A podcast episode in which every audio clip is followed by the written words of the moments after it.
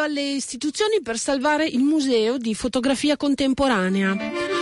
Con una piccola ma deliziosa mostra di Giacometti, la GAM di Milano inaugura un nuovo corso dedicato alla scultura moderna. I volti dell'alienazione, i disegni di San Bonnet hanno anticipato di vent'anni le foto di, dinu- di denuncia nei manicomi. Un libro, una mostra, la storia di due amici, Franco Guerzoni e Luigi Ghirri al Museo Santa Giulia a Brescia la mostra Capolavoro dal patrimonio della CGL Arte e Impegno Sociale nella cultura italiana del Novecento. Bentrovati ai Girasoli, l'appuntamento con l'arte, la fotografia e i beni culturali e con me Tiziana Ricci. Ah, dimenticavo, eh, adesso siamo in onda, ma poi ci trovate in podcast sotto i girasoli.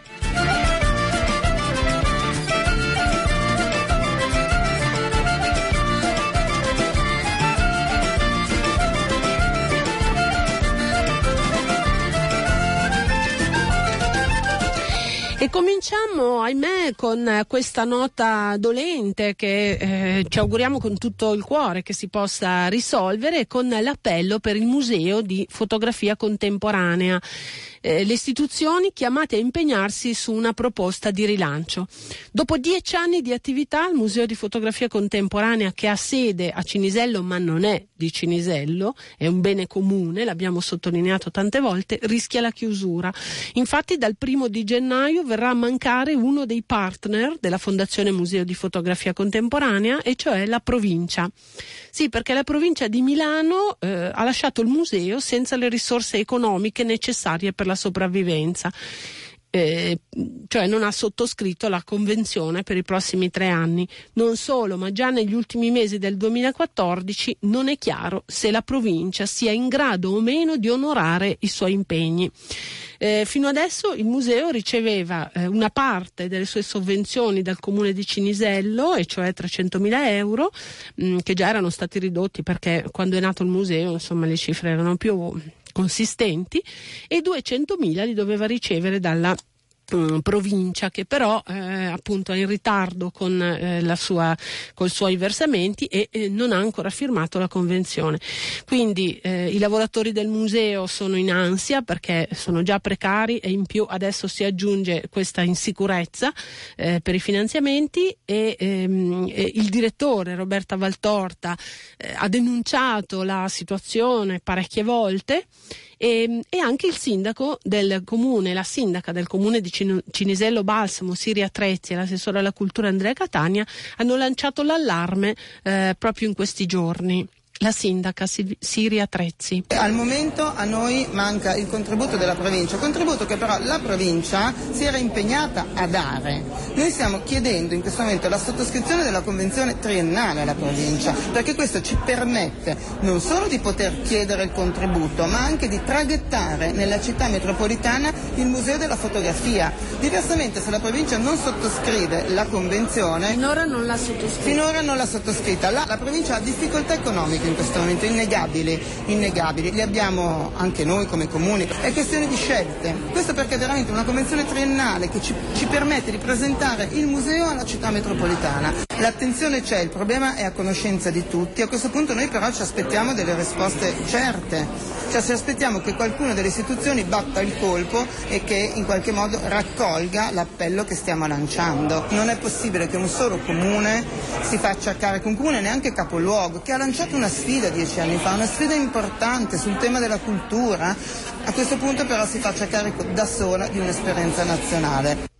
Ecco, tra l'altro c'è da dire che eh, per potersi eh, rivolgere e diciamo eh, sperare che il ehm, museo di fotografia diventi eh, patrimonio della città metropolitana occorre dal punto di vista giuridico occorre che la eh, provincia sottoscriva questa convenzione, altrimenti manca lo strumento giuridico per eh, fare questo passaggio alla città metropolitana. L'appello del sindaco comunque è rivolto appunto alla provincia, al comune di Milano, al mm, nuovo consiglio della città metropolitana che si è insediato da poco, anche alla regione Lombardia e al Ministero per i beni e le attività culturali. Sì, perché eh, i parlamentari eh, del PD eh, di Regione Lombardia hanno presentato eh, una proposta di legge nella quale si chiede il riconoscimento del Museo di Fotografia come museo eh, nazionale. Quindi ehm, questa è un po' la situazione. Adesso sentiamo da Roberta Valtorta, che è, è la direttrice del museo fin dall'inizio, eh, che cosa si rischia diciamo, di perdere. Eh, questo è un grandissimo patrimonio perché poi vi elenco i beni che ha. Sentiamo Roberta Valtorta. Ricordo che tutte le attività che noi continuiamo a fare, abbiamo continuato a fare, sono fatte con denaro privato cercato, ma non con... Quindi sponsor, partnership? Sponsor, eh, bandi, bandi molto e, e, si fa quel che si può. Ma la chiusura di un'esperienza così cosa significa? Ma, dunque, io sono ancora ottimista e sono portata a pensare che avverrà una chiusura tecnica, perché non è possibile fare diversamente, ma che si potrà ricostruire costruire il museo in un altro modo, perché significherebbe, viceversa significherebbe la perdita, la dispersione di un patrimonio di 2 milioni di fotografie importanti, 31 archivi importanti di eh, carattere nazionale e anche sovranazionale, una biblioteca importantissima di 20.000 volumi, un'esperienza maturata in dieci anni dall'apertura del museo, ma in realtà da 15 perché l'attività le abbiamo iniziate alla fine del 99 è un progetto che proviene dal 96, quindi un grandissimo lavoro che viene cancellato. Come ti spieghi questa trascuratezza da parte dello Stato, del Ministero, del, delle istituzioni? Io credo che siamo sprofondati in una sorta di incapacità di capire a livello generale, eh, e, e, sorta di immobilismo e, e confusione. Ma per quanto riguarda la fotografia io continuo a pensare che a livello istituzionale non ne sia stata capita l'importanza che forse si pensi ancora alla fotografia in termini antichi, di, di, di, di archivi, di documenti, così, mentre tutto il mondo occidentale, ma anche no, ma anche in Asia, ma anche nel Sud America, da tempo ha dato valore alla fotografia come forma di arte, come bene culturale importante. Cioè siamo indietro, il nostro paese è molto indietro. Allora, questa è un'esperienza unica in Italia per quanto riguarda eh, la fotografia. Dicevamo ha sede a Cinisello, ma non è di Cinisello, è un bene comune e ehm, custodisce 31 fondi fotografici, 2 milioni di immagini, 800 importanti autori, eh, 20.000 libri e riviste, eh, l'archivio Grazianeri e eh, in questi dieci anni ha dato vita ad attività, mostre, eh, pubblicazioni, convegni. E poi ci sono, non ultimi, i lavoratori, i lavoratori che hanno scritto una lettera aperta rivolta al comune di Cinisello e al comune di Milano, alla provincia, alla città metropolitana, alla regione Lombardia e al ministero e in questa lettera fanno presente eh, che eh, loro sono professionisti, curatori, archivisti, conservatori, fotografi, bibliotecari da almeno quattro anni alla precarietà contrattuale perché hanno stipendi ridotti all'osso Mm, si aggiunge l'instabilità dell'istituzione, l'incertezza dei finanziamenti. Quindi i lavoratori chiedono a queste istituzioni che cosa intendano fare, eh, sia come riconoscimento del loro lavoro e della loro precarietà, sia eh, che se intendano o meno rilanciare il museo di fotografia contemporanea con un nuovo progetto. Tra l'altro ricordo che l'anno scorso eh, per questa situazione non è una cosa nuova, è da un po', eh, ahimè, da tanto tempo che va avanti, nella trascuratezza delle istituzioni, eh, per esempio anche quando c'è stata questa denuncia erano presenti l'assessore Benelli, eh, Paolo Boccia che era presidente della Commissione Cultura di Milano, tutti dicono eh, ci faremo carico, mh, mm, è importante, staremo attenti, però impegni concreti, come diceva la sindaca Trezzi di Cinisello, mm, finora eh, non se ne sono visti. E dicevo, l'anno scorso sono state raccolte più di 7.000 firme di fotografi, eh, artisti, intellettuali, eccetera, che sottolineavano appunto l'importanza eh, di questo museo. Quindi adesso staremo a vedere cosa succederà, speriamo che succedano cose positive, nei prossimi giorni vi terremo informati.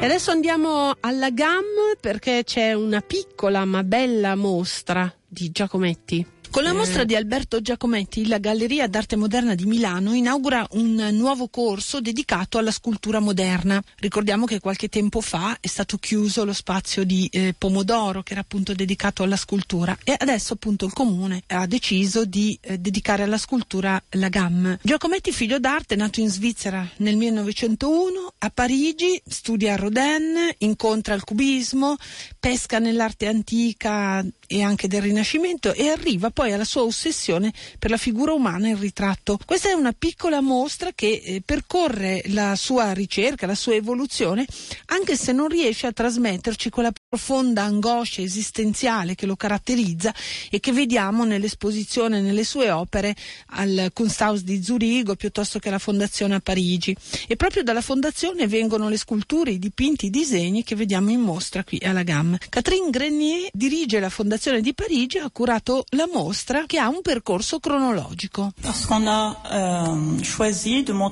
portrait intime de Giacometti. Perché abbiamo scelto appunto di mettere in mostra un ritratto intimo di Giacometti. Et euh, de porter plus l'assistance sur son développement personnel que sur les mouvements auxquels il a appartenu. E di cogliere l'attenzione più eh, dal punto di vista del suo sviluppo personale rispetto ai, ai movimenti ai quali lui ha partecipato. Dans la première salle, donc, on voit euh, à la fois les toutes premières œuvres qu'a réalisées sala vediamo Giacometti, eh, ovviamente le prime opere che ha realizzato Giacometti, qui sont des portraits et qui sont des portraits de sa famille, de son père, de sa mère, de sa sœur.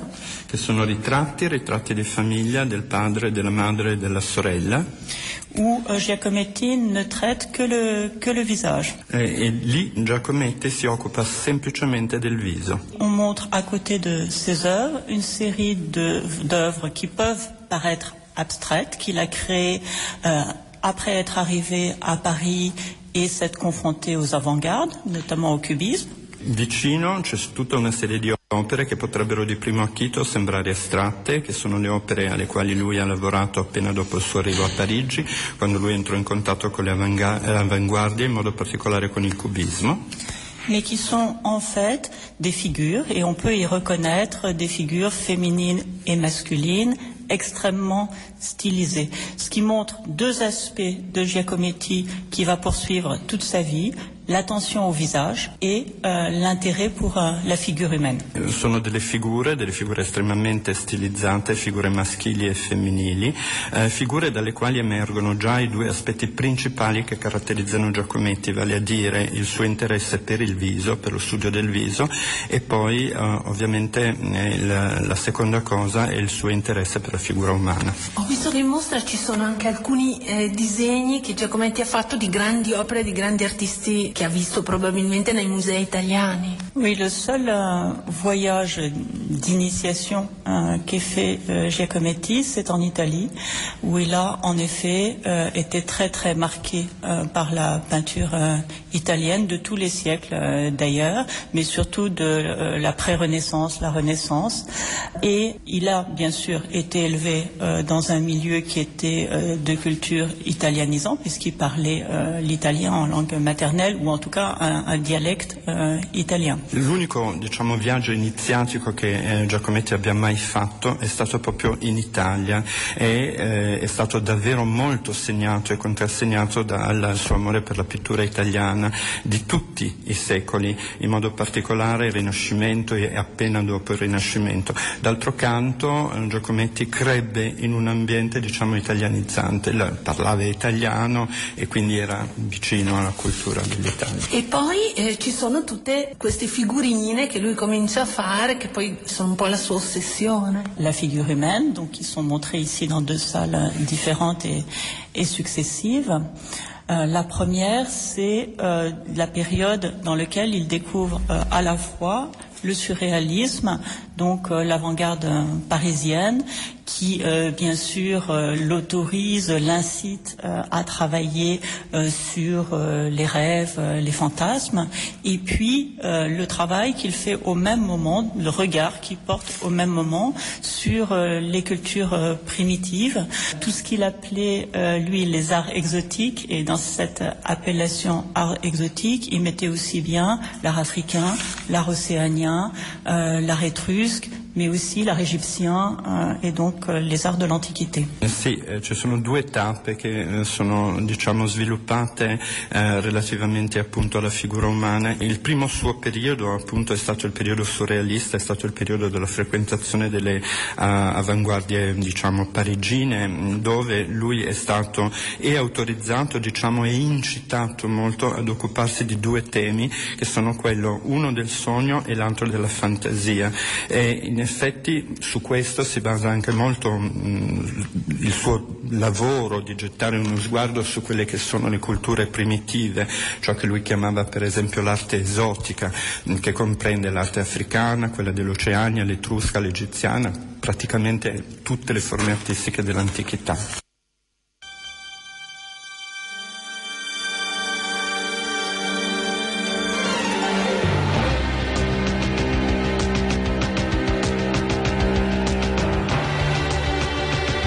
La Galleria d'Arte Moderna, vi ricordo, si trova di fianco al PAC, dove è stata inaugurata proprio ieri Glitch, la mostra di cui vi abbiamo ampiamente parlato ieri a Sidecar e, mm, e che presenta giovani autori contemporanei, non neanche tanto giovanissimi, eh, che riflettono tra l'arte e il cinema. E invece la gamma è di fianco, sempre in via Palestro, e ospita questa ripeto, mostra piccolo gioiello, perché è una mostra piccola ma veramente bella, di Alberto Giacometti fino al primo di febbraio in via Palestro.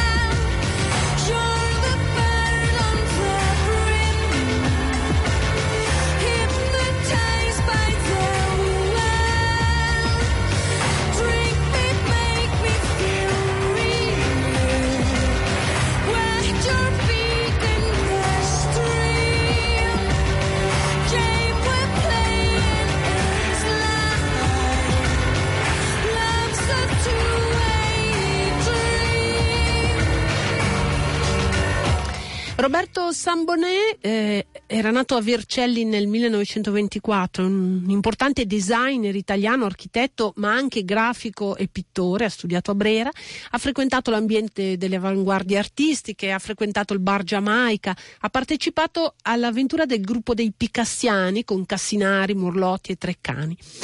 Tra il 48 e il 53 si trasferì in Brasile e eh, lì eh, andò anche a visitare per un uh, lungo periodo un, uh, un manicomio che era vicino a San Paolo del Brasile. Adesso la mostra dei suoi disegni è alla fabbrica del vapore Ritratti di malati di mente, un gesto, un'espressione, 70 studi e 40 disegni di grande forza espressiva, ritratti che l'artista realizzò nel 52, quando trascorse ben sei mesi nell'ospedale psichiatrico di Giuchieri, vicino a San Paolo, in Brasile.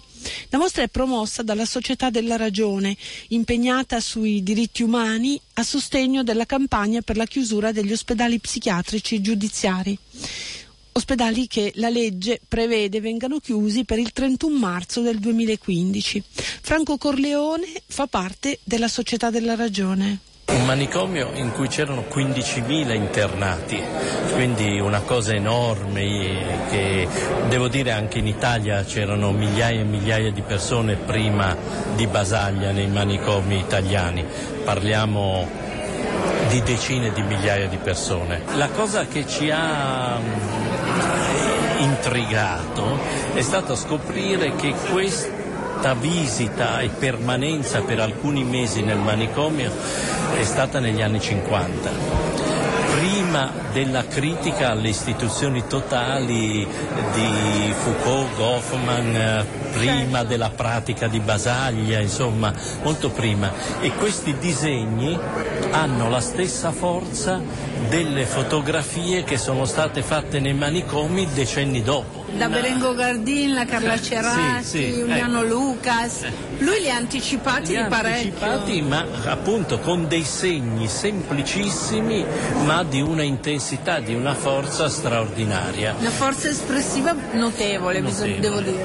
E quindi abbiamo pensato che far vedere questi disegni poteva servire, aiutava anche la campagna per la chiusura degli ospedali psichiatrici giudiziari, quella che stiamo conducendo e che dovrebbe portare nel marzo del 2015 alla chiusura di questi luoghi orrendi condannati dal Presidente della Repubblica Napolitano e che ci auguriamo che appunto vedano la fine di questo orrore. Sappiamo se quella data sarà rispettata, già ci sono stati dei rinvii negli anni scorsi perché la chiusura doveva già essere fatta due o tre anni fa. Allora, se non mi ricordo male, anche per la legge 180 i problemi erano eh, sul dopo, no? Sì. Si chiudono i manicomi giudiziari e il percorso che deve seguire forse non è Certo, pronto. Certo, il problema è sempre questo, che le regioni hanno scelto la via edilizia invece che la via terapeutica e quindi eh, pensare di costruire dei nuovi piccoli manicomi invece che pensare a una soluzione terapeutica è un grave errore. Noi ci auguriamo che questa tendenza sia battuta e che ci sia invece un impegno perché questa è la maggior parte delle persone ricoverate oggi negli OPG trovino una soluzione diversa. Da quella più protetta a quella più di inserimento nelle strutture alternative come case famiglia, alloggio, programmi sul territorio, insomma ovviamente sono 700 persone. E ovviamente ognuna ha una storia, quindi bisognerà trovare per ognuna, ecco, pensare che un paese di 60 milioni di abitanti non riesce a trovare una soluzione per 700 persone mi pare eh, una barzelletta, insomma, quindi eh, ci vuole però un impegno perché i problemi sono seri, non si possono abbandonare le persone, anche perché in queste istituzioni le persone sono da molti decenni, perché lì si realizza quello che abbiamo chiamato l'ergastolo bianco, perché si entra magari per un piccolo reato e si sta la vita intera. E quindi è chiaro che dopo tanti decenni di istituzione totale non è che si esce e si sa governare autonomamente la vita, ci vogliono dei percorsi, vanno costruiti.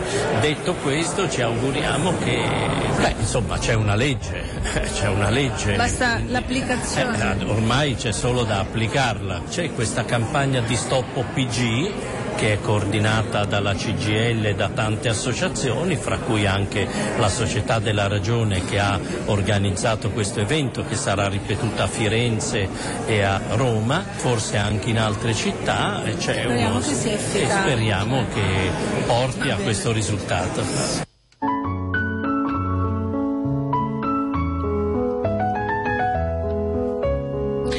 Se avete un po' di tempo andatevela a vedere questa mostra perché vi renderete conto come eh, davvero Roberto Sambonè con pochi segni riusciva a rendere il dramma di queste persone, l'angoscia dei loro visi, la malattia mentale nei loro gesti, sui loro volti. Sono disegni bellissimi e la mostra si può vedere fino al 23 di ottobre alla Fabbrica del Vapore a Milano in via Procaccini al 4.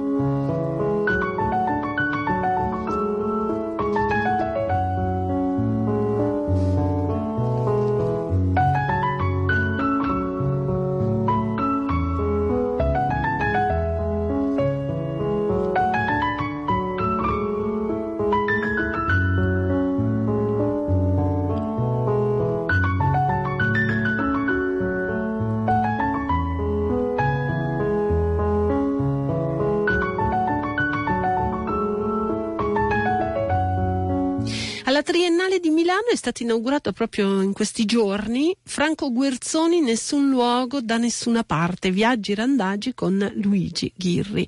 Alla Triennale al primo piano all'Impluvium. Anche questa è una piccola mostra, ma è la storia di un'amicizia. Franco Guerzoni. Un libro è una mostra, il ritorno a un'amicizia degli anni 70.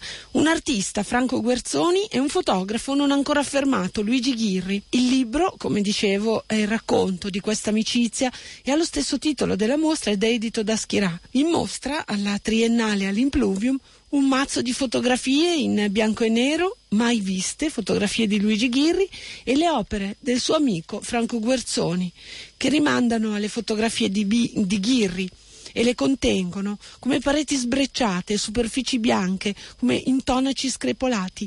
Franco Guerzoni e Luigi Ghirri erano amici. Siamo vicini di casa, in via Mantegna, appena prima periferia di Modena, davanti a un enorme prato che poi diventerà un parco importante della città e questo luogo diventa il luogo delle esercitazioni di lui come fotografo sui miei lavori che tentavano la strada dell'arte contemporanea, 60, proprio 69 penso che sia, 69, 70, fino al 74-75 c'è un rapporto molto intenso. Poi lui, eh, che era una persona che veniva descritta assieme a me come il mio contrario e quindi eh, perché il contrario? Il contrario perché lui era una persona molto sedata, molto diffidente, padre di famiglia già allora, quindi con una casetta a schiera che si era progettato lui vicino a casa dei miei e sembrava una persona che non dovesse essere colto da amore, visto che aveva tutte queste responsabilità, invece fu colto d'amore. E nel 74-75 lo incontra questo ragazzo in uno degli studi pubblicitari che avevamo aperto per cercare sempre con l'attinenza dell'arte qualcosa da fare per guadagnare qualche, qualche sodo. Poi in realtà gli studi sono sempre falliti, il libro racconta tutti questi piccoli fallimenti ma li racconta sorridendo perché non c'è mai stato poi, come dire, grosso. Per l'innamoramento suo però è una cosa fatale al rapporto amicale perché ma quindi fuori dalla sua famiglia? No, lui esce dalla famiglia incontrando Paolo Borgonzoni, che è poi stata la sua donna fino alla fine, che poverino è scomparsa anche lei di recente. Poi, come dire, strappa Luigi e i suoi amici artisti, perché l'amore lì è talmente prepotente, poi cominciano una serie di guai economici a lui irriparabili, perché ci sono i mutui sulle case, queste cose che sono anche adesso si possono anche dire, ma che poi riguarda tutto il mondo, non è solo lui. Poi il rapporto si diluisce, collaboriamo fino al 76-78 diciamo, e poi le nostre strade un po' si divaricano. L'allontanamento della sua famiglia d'origine coincide con la sua originaria, perché lui è una figlilaria, coincide anche con questo grande fuoco della fotografia, per cui diventa sempre più fotografo. Io probabilmente a mio modo sempre più incanalato verso strade alate, quindi le due strade si divaricano, ma questo disoccultamento di questo lavoro che è in grandissima parte inedito. Quello che vediamo sì, là di Ghir, ma anche di Vaccari ho visto. Sì, sì, perché Franco è l'altro amico fotografo e artista soprattutto che ho avuto vicino a Modena, con Claudio Quagligiani, Giuliano della Casa, Cremaschi, tutti artisti eh, con i quali ho avuto un vicinato molto nutritivo in quella stagione e Luigi diventa amico di questi amici artisti perché è curioso, però un po' diffidente sul... Noi eravamo iperagitati, lui era per il sole nascente, quindi quando io cercavo di comunicare a lui che era in atto una rivoluzione, lui le spegneva tutte le rivoluzioni. Cioè, eh, le spegneva, non si direbbe dalle no? sue fotografie. Sì, eh? sì, sì. Però mettevo un filtro, diciamo, gli arrivava tutto molto occultato, figura straordinaria.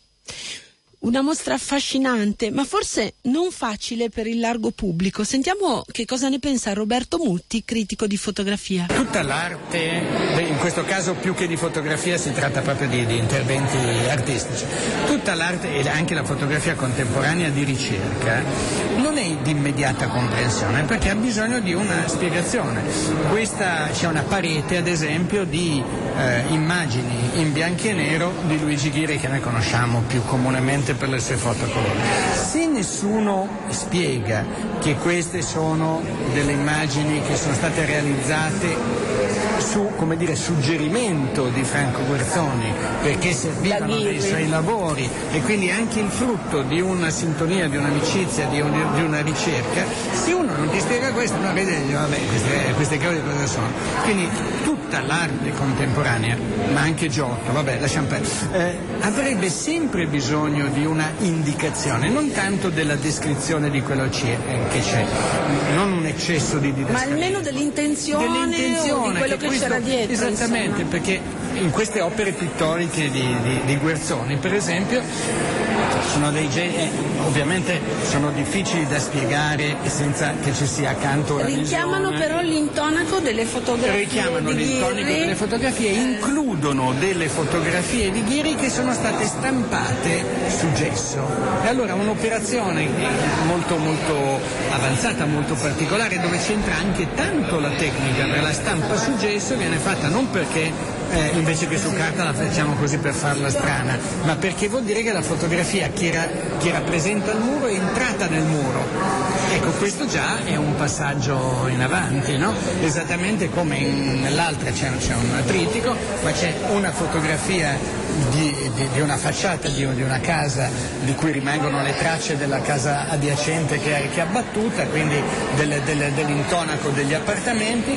E nella seconda eh, fotografia che è simile invece ci sono questi intonaci, intonaci che sono tornati, quindi una commistione, una, un inserimento dell'uno nell'altra. E quindi, in questo caso esattamente come prendere una fotografia di ghira e inserirla all'interno di un contenitore che invece di preservarla, come facciamo ad esempio, consenta alla muffa di aggredirla. Allora quella è un'immagine che continua ad andare avanti, perché la, mu- la muffa man mano si smangia la fotografia, quindi invece di essere immobile, come potrebbe essere la riproduzione di quello, diventa un'opera in progress due giovani che non erano ancora quello che sono stati. Ghiri non era, era un giovane che andava in giro a fare fotografa e anche la storia di una profonda amicizia di quei luoghi, di quegli scrittori, di quelle...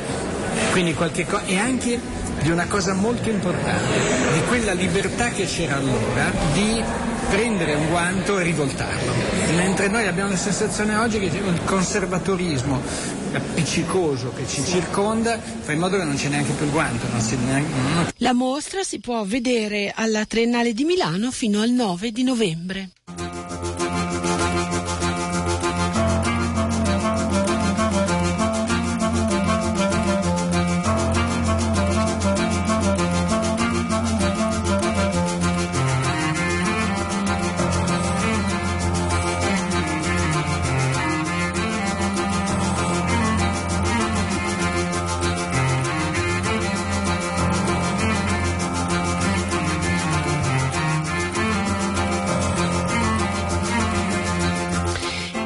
Capolavoro è il titolo della mostra che eh, si è aperta proprio in questi giorni al museo, meraviglioso Museo Santa Giulia di Brescia e poi si potrà vedere fino al 10 dicembre. Eh, da dove viene il titolo? Capolavoro è un richiamo all'etimologia, alla serietà della formazione e della piena dignità del lavoro. Capolavoro era il termine che designava il prodotto dell'artigiano, dell'operaio alla conclusione del periodo di apprendistato, ma capolavoro riguarda anche un manufatto artistico, un'opera d'arte.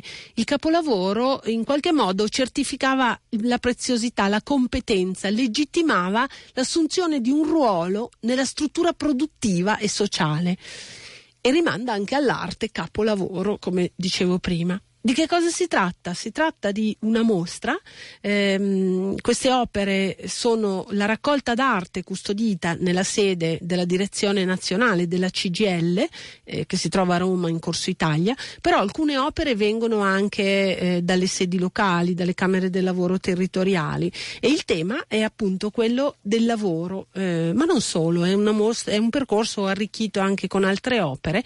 Noi ne parliamo con Mauro Corradini che è uno storico dell'arte e che ha curato la mostra. La mostra nasce dalla CGL come idea della CGL e doveva toccare il patrimonio artistico della CGL. Io e Fausto Lorenzi, i due curatori, abbiamo aggiunto uh, una ventina di opere che provengono dalla galleria del Museo del Premio Suzzara, uh-huh. perché il Premio Suzzara era stato un premio dedicato al lavoro, si chiamava e si chiama tuttora Lavoro e lavoratori nell'arte. Allora ecco che il bisogno di aggiungere alcuni pezzi, alcuni mestieri, alcune cose che mancavano, nella, perché la raccolta della CGL è una raccolta che nasce su doni soprattutto degli artisti, mette il 50%, e una parte anche di acquisizioni perché la CGL già negli anni 50 investiva addirittura comprando alla Biennale di Venezia. Il ritratto di Levi che Levi ha fatto a Giuseppe Di Vittorio, che è uno dei pezzi belli della nostra mostra, è stato acquisito in una, in una, condizione di questo tipo, quindi però evidentemente non c'era la funzione di fare una collezione a tema,